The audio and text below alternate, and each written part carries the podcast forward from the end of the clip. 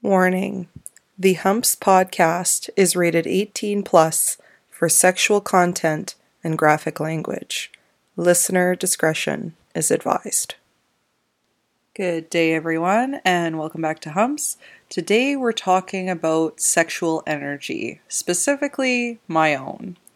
Some of you may be wondering what I mean by sexual energy, and what I'm trying to say is usually when you meet somebody and you interact with them for a little bit, usually you get an assumption or an idea of what you think maybe they're into sexually. Like I've met people in the past where I talk to them and I think in my mind, you must be a submissive, you must be a brat, you seem kind of dom, you seem vanilla, you seem BDSM. Like all those thoughts kind of run through your mind. Does that mean they're correct? Not necessarily. But are those thoughts there? Absolutely. So mine was always kind of interesting to me because it never made sense. And then I had to do a bit of a deep dive on myself to try and figure out why this was the common assumption. And I had to go in circles for quite a while trying to dig deeper to see why this was a reoccurring opinion, if you will. So I thought it would be fun to talk about why people assume that I'm this and go through the circles with you, if you will. So for me, when people meet me, for whatever reason, even apparently upon seeing me, the automatic assumption is that I'm a Dom. The dominatrix theme has been something that has stuck with me no matter where I go, whether it be online dating or people seeing me in person or friendships or whatnot. It seems to be a reoccurring assumption that I am a dominatrix. And I can't say that I have ever engaged in any dominatrix like activities. Because in my mind, wanting control in bed and being a dominatrix is two different things.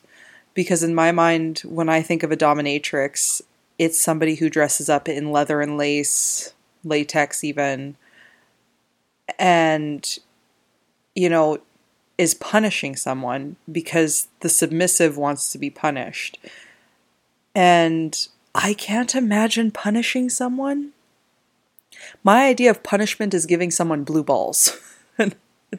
I'm I'm sure that's within the realm of DOMs, but in a different way. Like I'm uncomfortable with the idea of whipping, spanking, all of those things. I'm uncomfortable with the idea. Have I tried it? No, because the discomfort's there and it's never been something that has been discussed in any of the relationships that I've had that were sexual. It wasn't like, hey, I would like to try this. It's just, it was never brought up. My relationships have been very vanilla, as some people would say. You know, there's nothing kinky about what kind of sex I'm having. I'm just having very basic intercourse with, I guess, for what some people would describe little to no excitement. I'm just very basic, which is super shocking to a lot of people. Because, like I said, I've been on dating sites and then I'd have all these submissives who'd be like, Are you a Dom? And nowhere does it say in my description of who I am as a person that I'm into being a dominatrix. And none of my pictures really gave the idea of, you know, Dom in my mind. It just boggles me boggles my mind because you have to think about it like in person, okay, maybe there's an air about me that gives off Dom vibes, but online in pictures, come now. Like, why is this a thing? it's a bit weird. It's even so commonplace that some of my acquaintances have started calling me Mama Danila. And the reason for that is I'm motherly so whenever I have people around me, I usually try to take care of the group however I can. So if somebody needs something, I try to go get it. I try to be moral support, the voice of reason.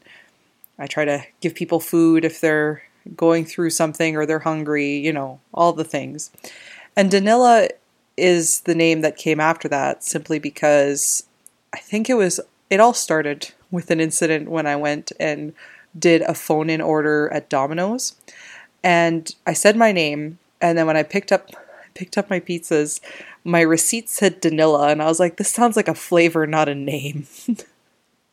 And when they heard that, they're like, oh my God, you're Mama Danila now. And I was like, okay, that's never going away now, is it?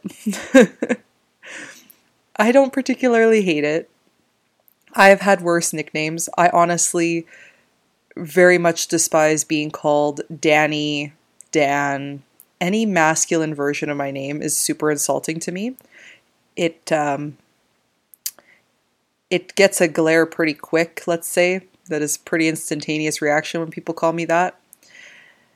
And yet, Mama Danila doesn't really bother me. Actually, I'm wondering if I should use it as a nickname for myself or a stage name for when I fulfill my dream of being on RuPaul's Drag Race because I so badly want to go on that show and meet Mama Ru.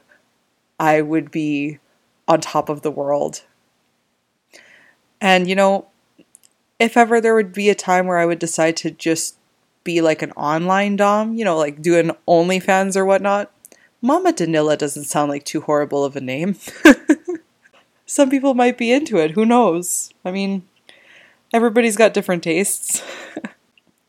so, my biggest thing was trying to figure out why people keep thinking that I'm a dom. Because in my mind, somebody who's a dom really presents this very controlling, this or this very confident composure and just stands very tall and you know gives all those very strong vibes. I did not think I was giving those out. If anything, I'm super self-conscious. So the idea that I'm portraying the opposite is strange to me. But then I went back in my mind in time, if you will, and then I thought about as far back as kindergarten as funny as that sounds. And the reason I thought back to kindergarten was because in my kindergarten class, there was like this little playhouse. And you know how kids play house, you know, somebody's the mommy, somebody's the daddy, and then you have usually a doll that's the baby and whatnot. I was always the husband. I could never get away from that role, no matter how much I tried. I was like, I'm a girl too, guys. Like, I like being a girl. Can I be the wife? And they're like, no, you're the husband, you're the dad. And I'm like, you know, guys, this just fucking sucks. I don't like this. It's not fair. I want to be the girl too. I was more often than not a masculine character in anything that required any kind of playing. I don't know why.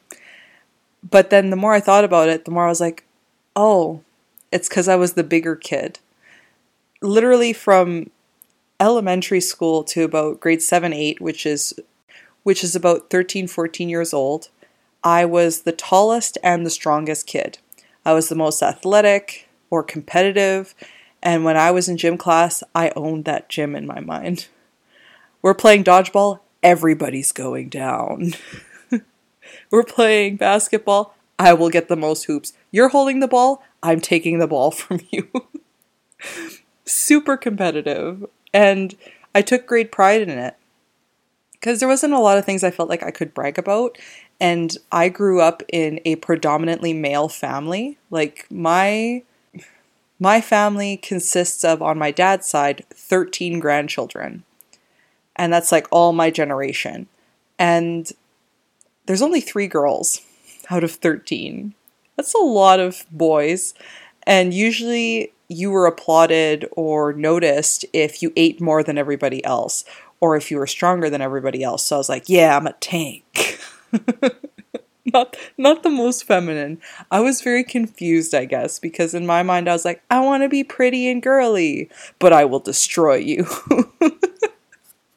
Literally trying to be like a mini Hulk wearing a nice pink dress is is what comes to mind for me. And I didn't think of it as aggressive. I didn't think of it as non feminine. And I really carried that for most of my life up until now, actually. Even now, with my job as a parts technician, I take great pride in my strength.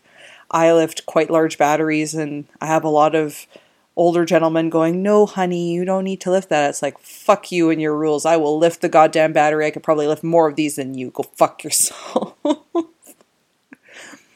And it's funny because I'm saying this now and I'm like, I understand why everybody thinks I'm a Dom because this personality is just screaming that I'm just wanting to be in control and yeah it's it's all coming together slowly as I'm saying it out loud and thinking about it more.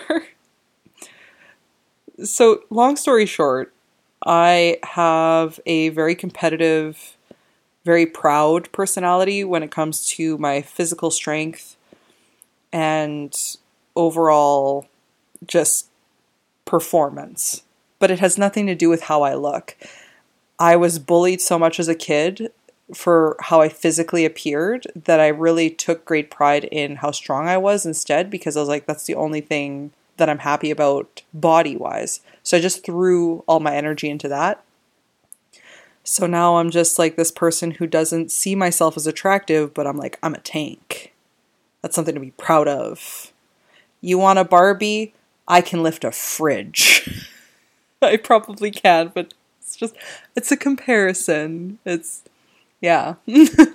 I don't I don't try to make sense of my mind at this point. I'm just trying to explain it as best as I can. Anyway, I I talk to the people that I mainly spend my time with nowadays, which are the acquaintances that I mentioned, and they are always what's the word? Reluctant to believe that I'm not a dominatrix.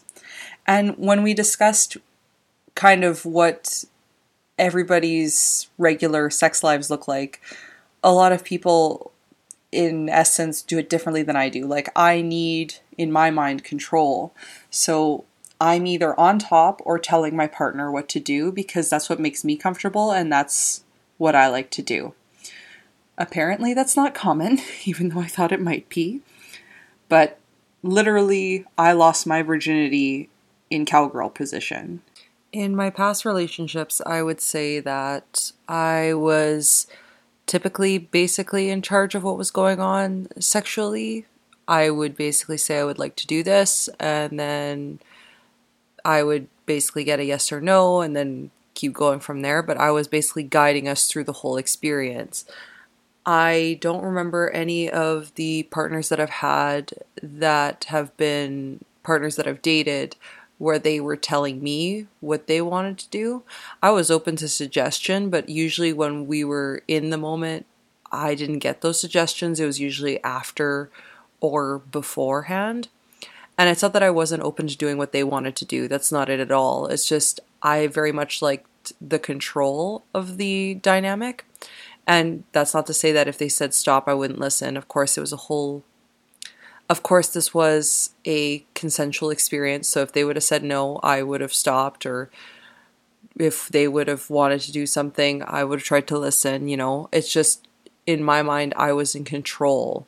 So I was on top. I was the one suggesting changes. And if they said no, fine.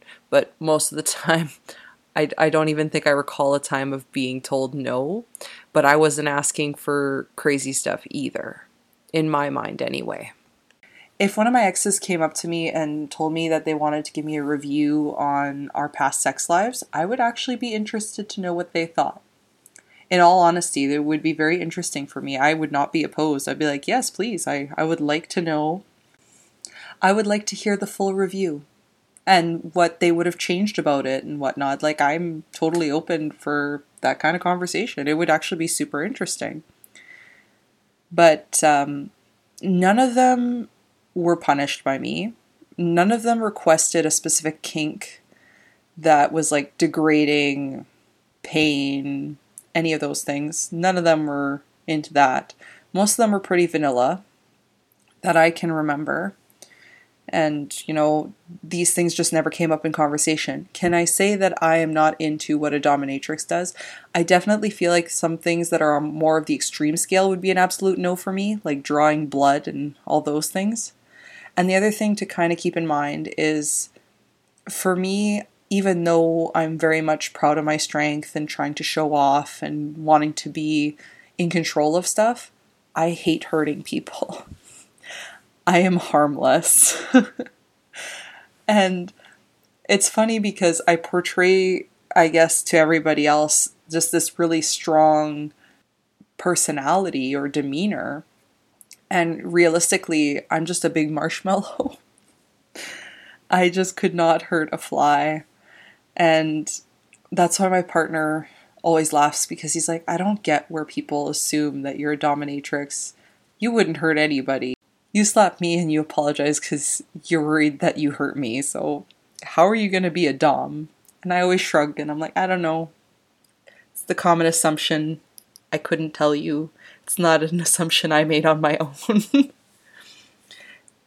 so, I just for fun, I made a list of things that, in my mind, from what I think I know about Dominatrix, would appeal and not appeal to me. So I did like game over, as in I'm not interested at all. And then a maybe, pretty straightforward. And where do I sign, as in yes, I would do that 110%. So I made a very short list of those things. So you choke me or ask me to choke you, game over. I've already tried being choked. I wasn't asked if I could be choked. It just a bad time. But we're going to talk about that another time. You push me around too much? Game over. You ask me to hurt or punish you? Game over. You ask me to talk down to you? Game over. You ask me to tie you down or blindfold you? Maybe. That's a solid maybe. I haven't tried it yet. You ask me to wear latex or leather? Where do I sign? because I love that aesthetic. I love that aesthetic so much. And you know what? I think that also is a big contributor to why people think I'm a Dom because of the way I look, not just the way I hold myself. Because I know that I try to usually keep my posture fairly straight, and people always take that as a very confident look. But I also try to look either like a, somebody who's really high class. So I try to do my hair really nice, nice clothes, and real done up to the nines or I really like to look borderline grunge or goth, if that makes sense. Like a lot of black, chokers, dark lace, all of the elements, you know, just really tight, well fitted clothes, but just dark, sexy lady vibes. If I could really put that into words, is yes, dark, sexy lady is kind of what I'm going for. So high class, sexy lady or dark sexy lady. there's not there's not too many in betweens unless I'm at home where it's just, you know, wearing whatever is comfortable, which is usually bordering on the line of homelessness. but I'm comfy. so, I'm sure that my clothing aesthetic has something to do with what people think. I even took the time to ask my partner what he thought I was sexually before we engaged in intercourse the first time.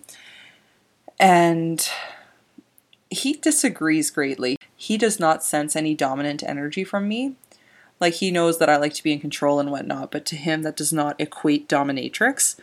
And then when I asked him what kind of woman he's into, he basically said, you know, I want somebody the same size as me, about, and just for reference, we are about the same height, about the same body structure. Like we could fit in each other's clothes, except I can't fit into his pants because my butt doesn't fit, or my thighs.